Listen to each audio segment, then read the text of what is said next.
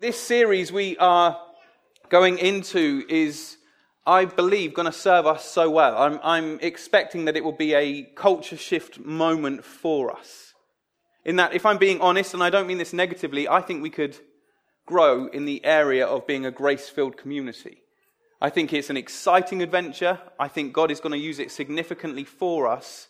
And so, just as we head out, my plan this morning really, and you won't believe me, and I probably don't believe myself, but isn't to speak for too long. I want us to encounter grace rather than just talk about it.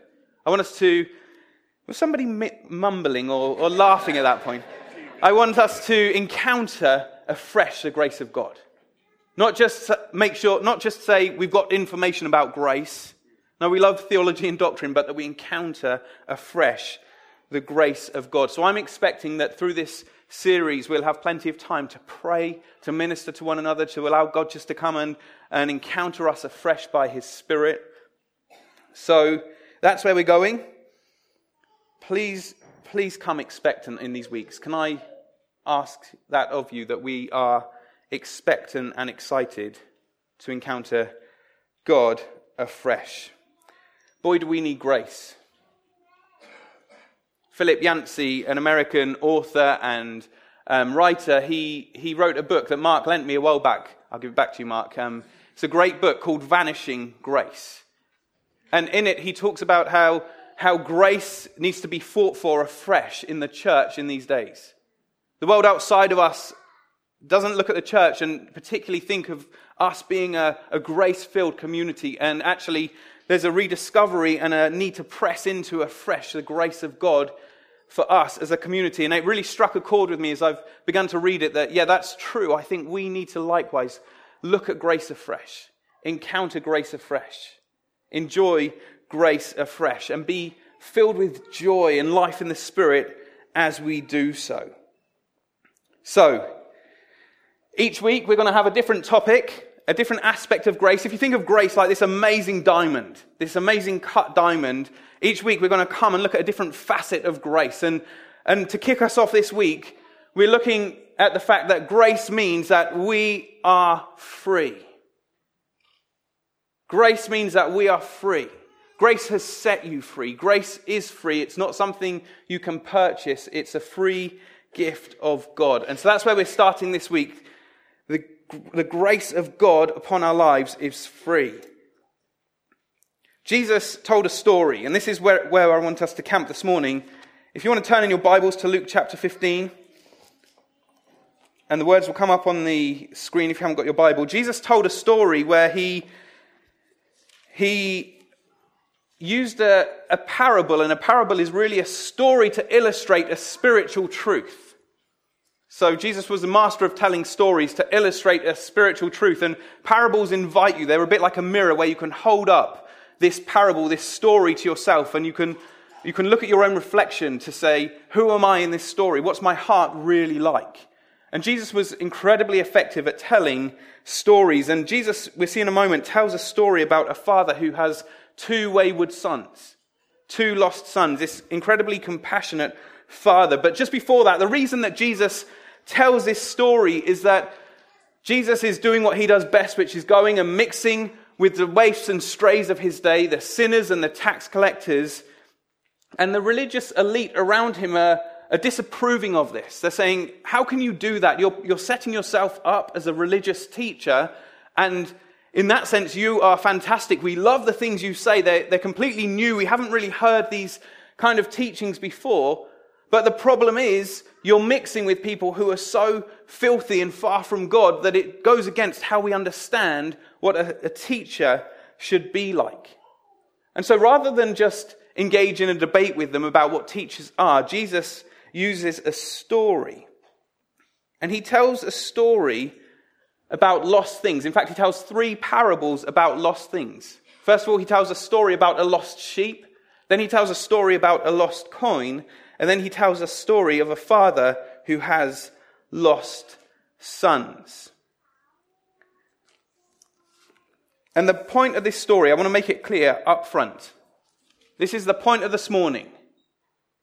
Uh, if you go home with one thing, please go home with this that your privileged position as a child of God is not based on what you do, it's based on who you are. It's not based on what you do, it is utterly based on who you are. Again, it isn't based on what you do, it's based on the grace of God that is abundantly flowing into your life and defines who you are if you have placed your faith in his Son, Christ Jesus. So let's work our way through this story. Luke chapter 15. We're going to start at verse 11. Okay, this is good news for families. This is a story about a family in crisis. Phew, God's okay with families in crisis. I just want to say that. He's the master at making amazing things come out of families in crisis. So, Jesus tells this parable. There was a man who had two sons. The younger son said to his father one day, Father, give me my share of the estate. Give me my share of the estate. Now, we're going to have to do some cultural understanding of what is significant about this statement right here. We're kind of, it's not such a big deal if somebody says to their parents in our culture today, Dad, can I have some of my inheritance right now? We want to buy a house and we're really stuck on a deposit. Is there any chance I could, you could pay it forward a bit for me? And maybe they will, or maybe they'll give you a clip round the ear, but it's not such a big deal. But in the Jewish culture 2,000 years ago, to say to your father, Father, give me my share of the estate, is in effect saying, Father, I wish that you were dead. It's as literal as that. It's, standing in your father's face and saying, Father, I wish that you were dead. It's shocking. It's shocking. The way that the father would release his estate is he would have to go and sell his estate to release the finance to give to his son. This is a shocking moment in a Middle Eastern community 2,000 years ago. It doesn't happen. So, this father, to the surprise of everyone, divided his property between them. So, the father who has two sons, the younger son, the young whippersnapper, comes up and he's got the courage to say to his father, Father, I wish you were dead. Give me what's coming to me now. I can't be bothered to wait for it anymore. I've got plans and things I want to go and do and explore. I just wish you were out the way. And his father sells his estate and gives his estate to both sons. Not long after that, the younger son got together all he had. He set off for a distant country, and there he squandered his wealth in wild living. And in that sense, it's not necessarily that he was off just with prostitutes and, and getting drunk every night. You can't read that into the story, but he used the money recklessly. He was careless with his money that he had inherited.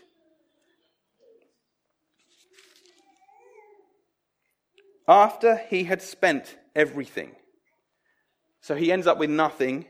Then, to make matters worse, there was a severe famine in, the, in that whole country, and he began to be in need. So he went and hired himself out to a citizen of that country, who sent him to his fields to feed his pigs. He longed to fill his stomach with the pods that the pigs were eating, but no one gave him anything. So, so in this context, again, in this Jewish context, it's one thing to be poor, but to be so poor as to go and work with the most unclean of animals in Jewish understanding pigs is kind of like you're at the bottom of the bottom of the bottom. This is how far this guy had ascended. And not only was he just looking after them, he was that hungry that he even wanted to eat what the pigs were eating. But no one gave him anything. Verse 17 When he came to his senses, he said, How many of my father's hired servants have food to spare? And here I am, starving to death. My father, he suddenly, he suddenly come to his senses. Hey, my father doesn't treat me, doesn't even treat his servants like this. He, my father's a good employer and he looks after his servants. He gives them enough that they actually have abundance. And so he comes up with this cunning plan to get back, so he gets back on the ladder of civilization. And he says this He's completely ignorant of what the issue is, as we'll see in a moment. But he says this I will set out and go back to my father and say to him, Father, I have sinned against heaven and against you. It sounds very noble, doesn't it? I am no longer worthy to be called your son. Make me like one of your hired servants. So he got up and went to his father. So this younger son, who wishes father dead, squandered the wealth, gets to the point of death's door in effect, suddenly comes to his senses and remembers his father's kindness and generosity. And he thinks to himself, I'll go and I'll acknowledge that I've sinned against my father and against heaven. And maybe I can assume the position of a hired servant. Maybe I can pay back my father. Maybe if I work for, for enough years, I can repay the debt to my father that, that I've made a mess of everything and, and begin to put things right. He is completely ignorant of the fact that the issue is not to do with money. He thinks of his father as an employer that he has to work for to earn his father's approval. Maybe if I work for him, then he'll be pleased with me. Maybe if I work for him, then I can repay the debt that I owe him. Maybe if I work a bit harder than everybody else, then he'll remember that I am his son. He completely misses the point that it's not the issue of money, it's the issue of broken relationship. That's what's going on in this story. It's a story of a father who has broken relationship with his son. This is an incredibly brave move in a shame on a culture 2,000 years ago to have the, the gall to go back, to walk back to your community and say, I've made a mistake. Can I work and pay off my debt? is an incredibly brave move. Let's read what happens. But while he was, but while he was still a long way off, his father saw him.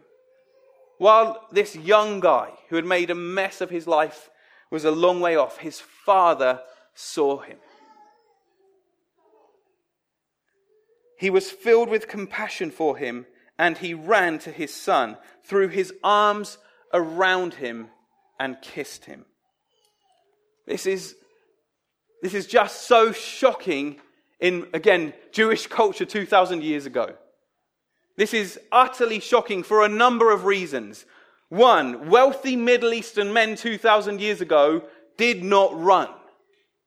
They did not run because to bare your legs was a complete dishonor in that culture. And the only, only way to run would have been to hike up your toga or your, or your dress and to run and to bare your legs. And to do so would have brought utter shame on the father because old rich men don't run. It's, it's, it's a shameful thing. And yet we see this father we see this father, the moment he sees his son coming towards him, hike up his dress and run to his son. This is utterly incredible. The other reason that is, it is incredible is this. There's a guy called Kenneth Bailey who's an Old Testament or a biblical scholar, and he wrote this great book called um, The Cross and the Prodigal. And in it, he, in it, he's describing this moment right here, and he's saying, we need to understand how shocking this moment is because to bring shame on a family in that culture, we, in our Western minds, we think very individualistic. Well, it's just affected me and my family. It doesn't really have bearing on my community. But in a Middle Eastern culture, to bring shame on your family on that way is to bring shame on the whole community that you are a part of.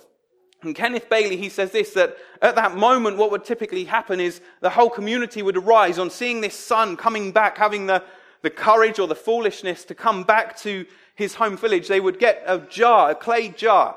And in that jar, they would fill it with bitter spices and herbs. And as the son approached the village or the town, they would, they would go out to him and they would break, they would smash this jar on the road. And they would shout to him, Get away from here.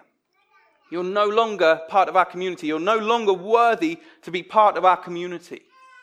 At times, they would lynch somebody who had the cheek to come back in the same circumstances, even death, for this kind of return of this young guy. And just, and Kenneth Bailey says, and it's interesting, he says maybe the father knew that was what was about to happen. And so he ran. He raced past all of his neighbors, all of his fellow men that he that that looked up to him and thought of him as a as a noble guy, he chose in that moment to bear shame and he ran to beat them to his son. Because he knew that they would send him away, that they'd say, You're not welcome here, go away. And he wanted, as we'll see, to embrace his son. This father was a father who had huge compassion on his children. He ran and threw his arms around him and kissed him. This father was willing in front of his whole community to embrace his son, to hold him up, to, to bear his shame. Hey, that's exactly what our Heavenly Father is like. He's a Father who has ran to us and He held us up. He bared our shame by sending His Son, Christ Jesus, upon the cross. This is an utterly shocking story. I know we're very used to it. But it's a bit like it's a bit it's the equivalent of stripping off in Oxford Street and just deciding to run down the middle of it, not for a joke, but because for some reason your child's down there and you've got to strip off and run down Oxford Street. It's that same kind of humiliation, that same kind of shame. It is that shocking. The father got to his son and he embraced him. In that moment, he, he demonstrated to his community, I'm accepting my son. Let's see what happened. You see, you'd expect the father to strike his son. You'd expect him to, to be the first with the jar to say, You wish me dead. Well, you've made your bed, now lie in it. Get out of here. You're no longer my son. That's what you'd expect to read. But the father said this. The father said to his servants, Quick, bring the best robe and put it on him. Put a ring on his finger and sandals on his feet. In that very instant, that the son came back, the father re-established, reappointed to his son his position, his privilege, and his authority that he is a son of the father. We, we shouldn't expect that. When Jesus was telling this parable, the, the people who were hearing this story were not expecting that moment. They were expecting the father, as I said, to strike the son. And then he goes on to say, Bring the fatted calf and kill it. Let's have a feast and celebrate. Literally, let's have a feast and be big chested, big diaphragmed. Let's have life in us. Let's have substance in us. Let's have, let's have enjoyment and laughter within our very being. Why? For this son of mine was dead and is alive again. He was lost and is found so they began to be big diaphragmed. They began to celebrate. They began to marvel at this son returning and the generosity of the father. What an, what an amazing dad. I know in the world that we live in, many, many, and many in here have terrible experiences of fathers. And our, our understanding of what a father is like is framed by our experience of our earthly fathers. And maybe you're thinking, you hear this story and, and your immediate impulse to it or reaction to it is, can it really be true that God is that kind of father? That sounds too good to be true. You can't get something for free, there's always a catch. What's the father expecting in return? What's the father after? What's the catch? I was just reading on the BBC website the other day about, and maybe some of you have fallen for this, um, those adverts on Facebook or Twitter about face creams. And get a free trial of this face cream. And so you sign up and your free trial comes through, through and then a month later or two months later, you suddenly find that £69 has gone from your bank account and another tub of face cream that you didn't order or didn't think you ordered has come through and then the next month, another £69 has gone. And you find that you've, you've signed this direct debit that you had no clue. You thought you were getting something for free. No shame, by the way, if that's you.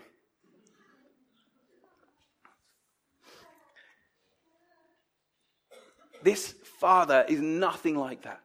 No catch, no requests. He knows that the issue is one of broken relationship. He is nothing like earthly fathers. As good as they are, or as bad as they are, this father is utterly different. And so, this son who had squandered his, his father's wealth, brought shame on his community, wished his father dead, has suddenly reunited.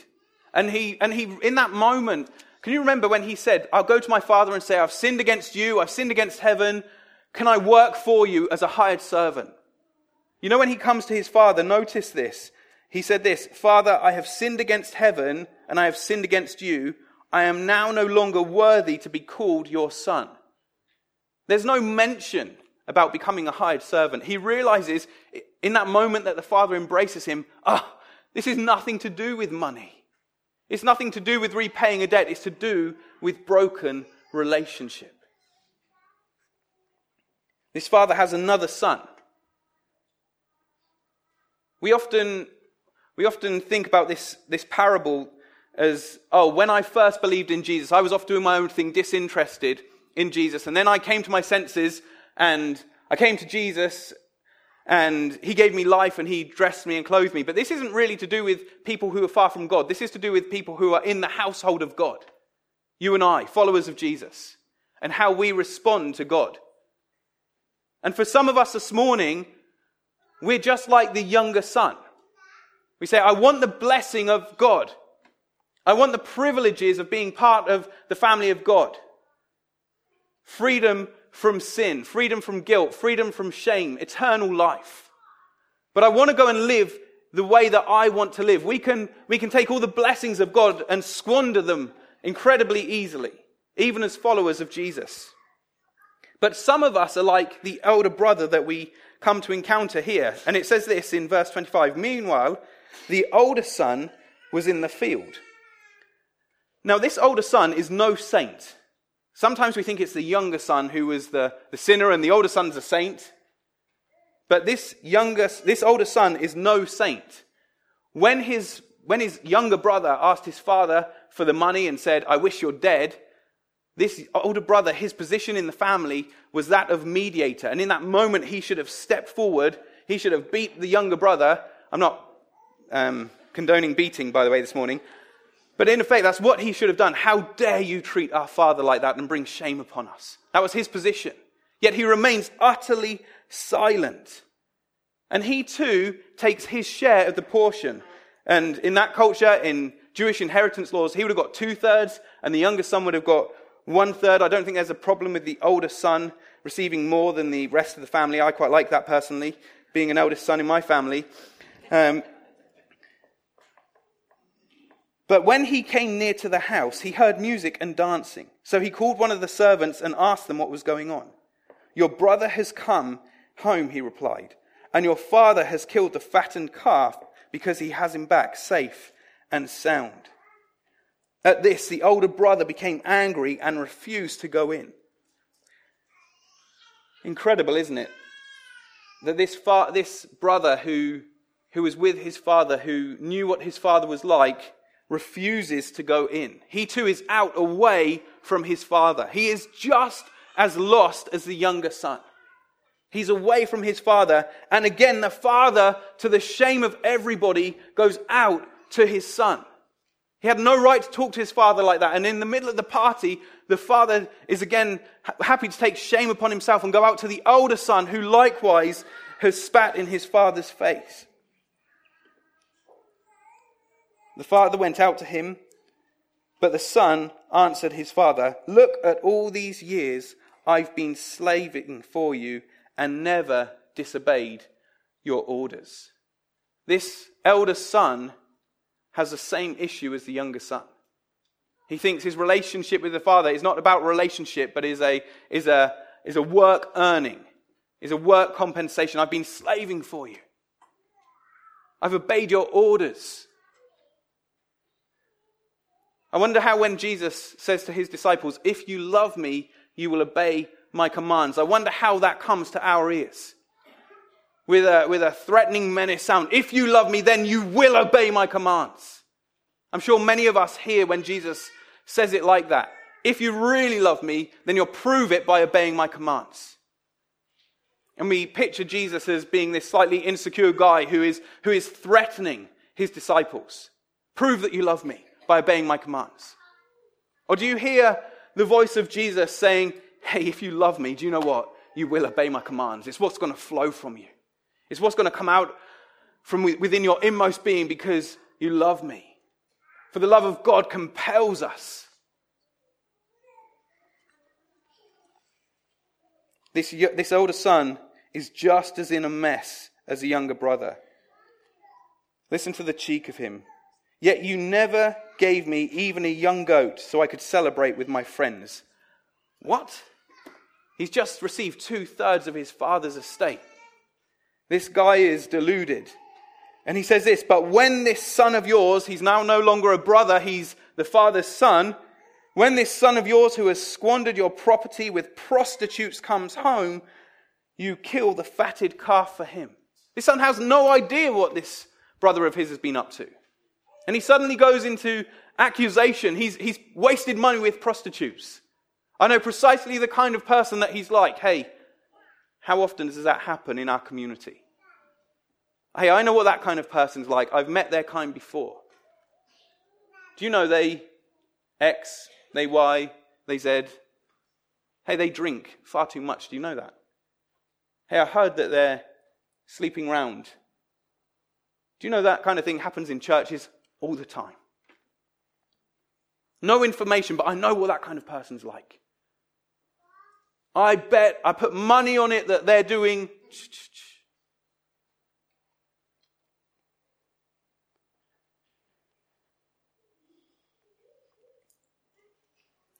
The father replies to the son, My son, the father said, You are always with me, and everything I have is yours. Everything. Everything I have is yours. You don't need to work for it. What are you talking about? Slaving and obeying orders. That's all this time you haven't seen my generousness and my kindness towards you. You don't have to work for it. You don't have to obey my orders. Everything I have is yours. You're my son. Have you missed that point? But we had to celebrate. We had to be big chested, big diaphragmed, and be glad because this brother of yours is dead and is alive again. He is lost and he is found. I tell you, this kind of father is an incredible father. He gives the younger son what he doesn't deserve, what he cannot earn. This, this younger son deserved to die, really. And he gives him life. He gives him his position, his privilege back, and the authority of being in the father's household. Everybody in that community would have known this is the loved son. This is the son who was dead but now is alive. This father would have completely dumbfounded the whole community. It's just not what happened. Two lost sons and one compassionate father. The elder son, his, his issue was he was so blinded, he was so far from the son, so, sorry, so far from the father, he was out from his father's side. He was as lost as the younger son. He thought it was about money and debt and just sheer obedience. He completely missed that what the father longed for more than anything was relationship. Do you know that's what your heavenly father longs for more than anything is to have relationship with you? It is not what you do, it is who you are. He is not impressed by what you do, he loves who you are. And this younger son, he experienced something really quite incredible that I wonder if we forget so often. And that maybe we'll pray in just a moment. What happens is we do this, I'm sure, is we think of ourselves as forgiven sinners. Jesus died on the cross for me, took my sin upon himself, paid the price of it, forgave me my sin. And we forget that God has bestowed upon us that incredible position as sons of God. With the privilege, the promises, the protection, the authority that we are now sons, children, daughters of God. That's who we are. That's who we are. It's not about what you do. It's not about the fact that you're here this morning. It's not about the fact whether you prayed yesterday and read your Bible yesterday. It's not about the fact whether you sinned this week or, or, or early this morning, just you, you sent off an email in a, in a rash moment. You responded to somebody and just utterly gave a low blow because they had annoyed you so much and you, you've sinned against somebody. It's not about what you've done. It's about who you are. It's about who you are. It's about the grace of God upon our life that sets us free from condemnation, that gives us new life. This free grace of God that is a gift upon us. He, this younger son is no longer simply a forgiven sinner, he is now a son of his father. It's fascinating, isn't it, that the older brother, we don't know the decision he made. We don't know. We, we literally don't know. Maybe he came in and celebrated, and his father celebrated with his community that his, both his sons had returned. Or maybe his compassion and grace towards the younger son so confused how the elder brother thought that relationship or thought that obedience and working for his father worked that it drove him away. We can fall into that trap so easily. Why, why are you showing them grace? Don't you know what they've done? Why, why, why are you treating like that? I, they offended me. Why are you still loving them? Why are you showing them favor in that moment? We, our hearts are, are prime anti grace places at points. We, we, we, we rebel against it at points. Even, as, even though we love God, we find it this amazing grace it's more shocking than we think. We, we tame this word down to this nice word that we bat about at times, but we kind of lost the power of it. Amazing grace, how sweet the sound that saved a wretch like you and me.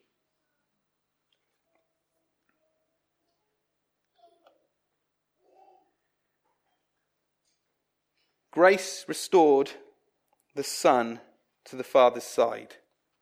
And what I'd love us to do right now is to just take a few moments to, right at the start, as we head into this series, take a moment to say and remind ourselves it's not what you do, it's who you are. It's the grace of the Father upon you that defines who you are, and that your whole life flows from that. Please don't make the mistake of thinking that it doesn't matter what you do. It does matter what you do. Sin has consequences, absolutely. There are many people, and there's a, an old heresy that's as old as the gospel itself that says, because of grace, the law no longer matters, just do whatever you want.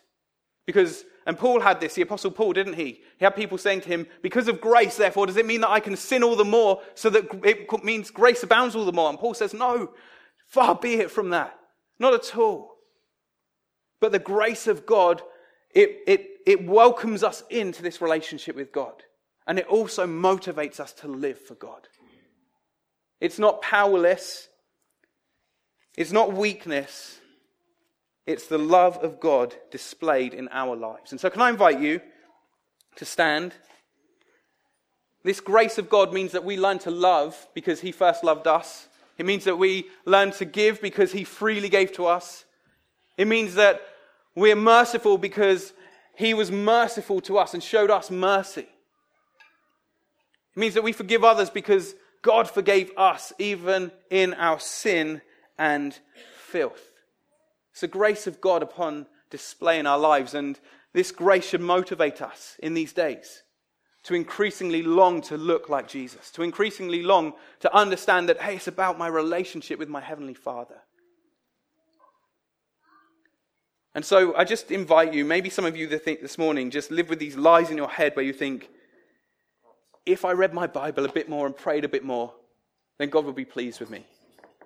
If I compared myself to those around me, my friends, my neighbors, to others in church, and I did a bit better with them, then, then I'd feel a bit better and God would be more pleased with me.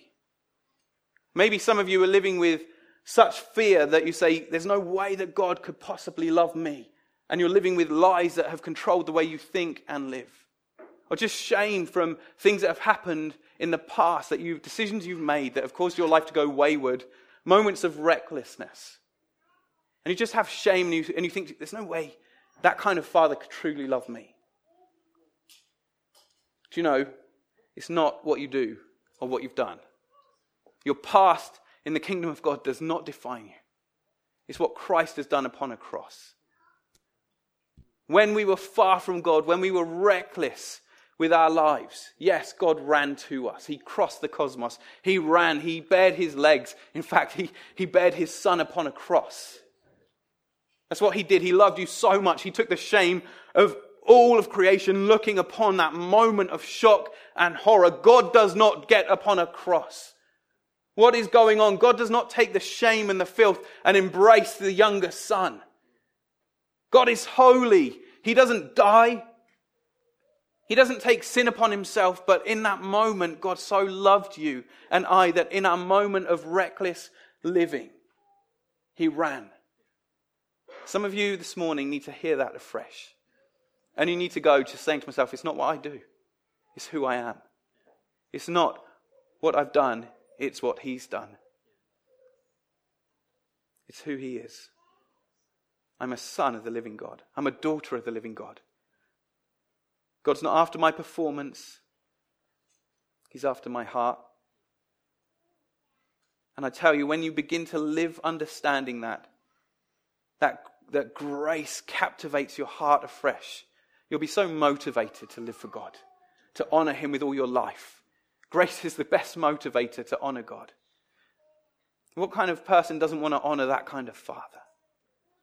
So, guys, just I wonder if band, if we could just sing one song to close with. I just want to pray as the guys come. You haven't got to come to the front or anything, but can I, just as we finish, can I invite you to, to respond in your hearts? God is after your heart afresh this morning as we launch out on this new series. Don't miss this opportunity to fall in love with God afresh, to see Him running to you.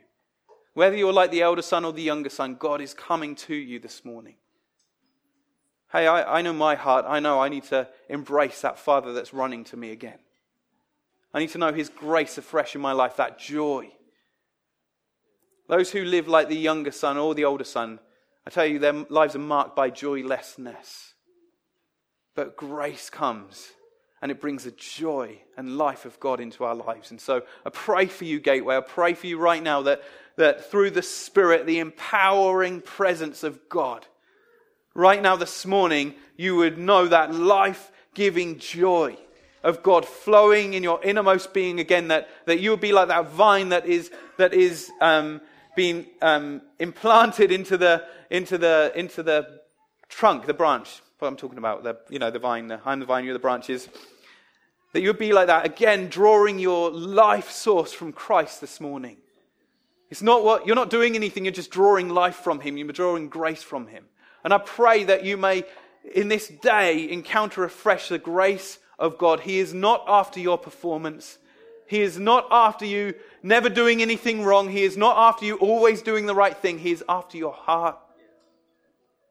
And he's won it by running to you. And he'll run to you again and again. Do you know what? It doesn't matter how many times you fall on your face. God is the running Father. So, in this moment, let's just let our hearts come before God. Let's do business with Him in that quiet place. Maybe for some of you, you'd like to just um, take communion and just in your heart before God say, Thank you for your cross. Thank you for the blood. Thank you for your body that you gave for me, that you took my shame and guilt upon yourself. And just before God in that quiet place, just allow Him to minister to your heart. We love you, Heavenly Father. Thank you, you're a compassionate God. Thank you, you're a running Father. Thank you, you're kind and grace filled. Thank you, you don't treat us as we deserve. You don't give us what we deserve, but you come and you clothe us in Christ. You celebrate over our return to you. Whenever we just look to you and make one step towards you, you run towards us. We just need to say this and then we'll worship. It doesn't matter what you have done with your life to this point, God is looking for you. And the moment He sees you, He'll run to you. If you're, not, if you're here and you don't know this amazing Father, can I encourage you? Look to Jesus. Look to Jesus this morning, maybe for the first time, and the promise is that you will encounter that embrace of the Father and you will know life and freedom from just the, the squalor of life. Amen. Come on, guys, let's just spend a few moments worshiping. We'll get the kids in just a couple of minutes, but let's just allow God to minister to our hearts.